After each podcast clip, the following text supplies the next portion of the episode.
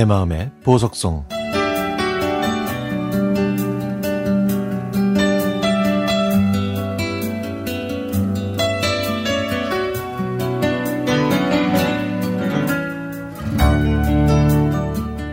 아침 6시에 제 휴대전화 벨이 울렸습니다. 신우이였죠.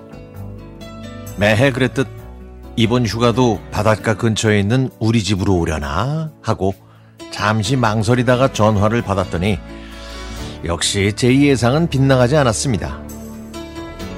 신우이는 제가 전화를 받자마자 다짜고짜 올케 우리 휴가 날짜 잡았거든 그날 올케네도 휴가 잡어 우리는 휴가 시작하자마자 내려갈게 하는 겁니다. 신우이는 도대체 몇 년째 저희 집에 오는 건지 이제 저도 나이를 먹었고 저희 집 애들도 휴가 좀 멀리 가자는 말에 이번에는 제가 처음으로 반기를 들었습니다. 형님, 이번에는 저희도 다른 곳으로 휴가 가서 힘들겠어요. 이번 휴가는 코로나도 있고 그러니까요. 각자 보내도록 해요. 했더니 형님은 바로 목소리가 변하면서 그래? 음, 그동안 우리가 가는 게 싫었나 보다. 그치? 진작 얘기하지. 우린 그것도 모르고 계속 갔었네. 속으로 얼마나 욕을 했을까. 아 너무 기분 나쁘다. 하면서 제 얘기는 듣지도 않고 전화를 매몰차게 끊더군요. 저는 신우이 때문에 새벽부터 기분이 안 좋았는데 자던 남편이 눈을 삐죽이 뜨면서 일어나더니 누나야 누나야 언제 온대 아유 누나 좋아하는 회를 좀 미리 예약해야겠네. 하더라고요. 저는 남편 말을 듣고 더 화가 났습니다. 신우이 가족과 함께 휴가를 보낸 지 벌써 8년. 그런데 신우이는 저희 집에 오면 눈치도 없이 바깥 음식을 통 먹으려고 안 합니다. 뭐 제가 음식을 좀 잘하는 편이거든요. 집에서 회를 먹으면 일이 얼마나 많은데 신우이는 매운탕과 고기도 저희 집에서 먹고 싶어 하죠. 하지만 그런 신우이보다 남편이 더 얄밉습니다. 남편은 아이고 집밥보다 좋은 건 없지. 누나가 우리 집에 사는 것도 아니고 1년에 한 번인데 아이 먹고 싶은 거 있으면 말해. 우리 마누라가 음식 솜씨 하나는 끝내주잖아. 이러면서 더 부추기거든요.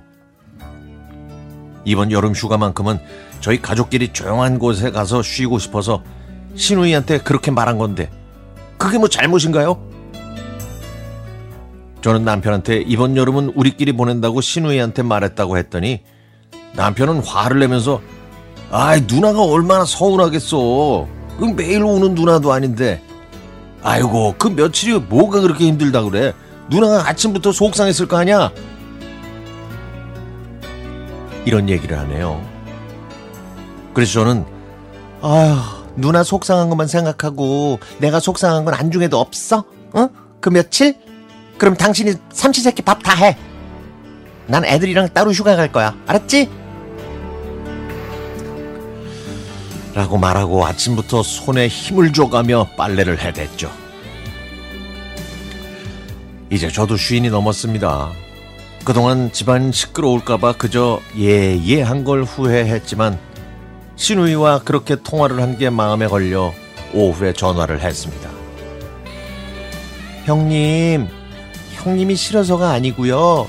이번 휴가에는 저도 우리 가족하고 한번 보내고 싶어서 그런 거니까 형님께서 이해 좀 해주세요. 했더니 신우이도 마음이 풀렸는지 그래 옳게 생각해보니까 우리가 너무했더라. 그럼 내년에 갈게.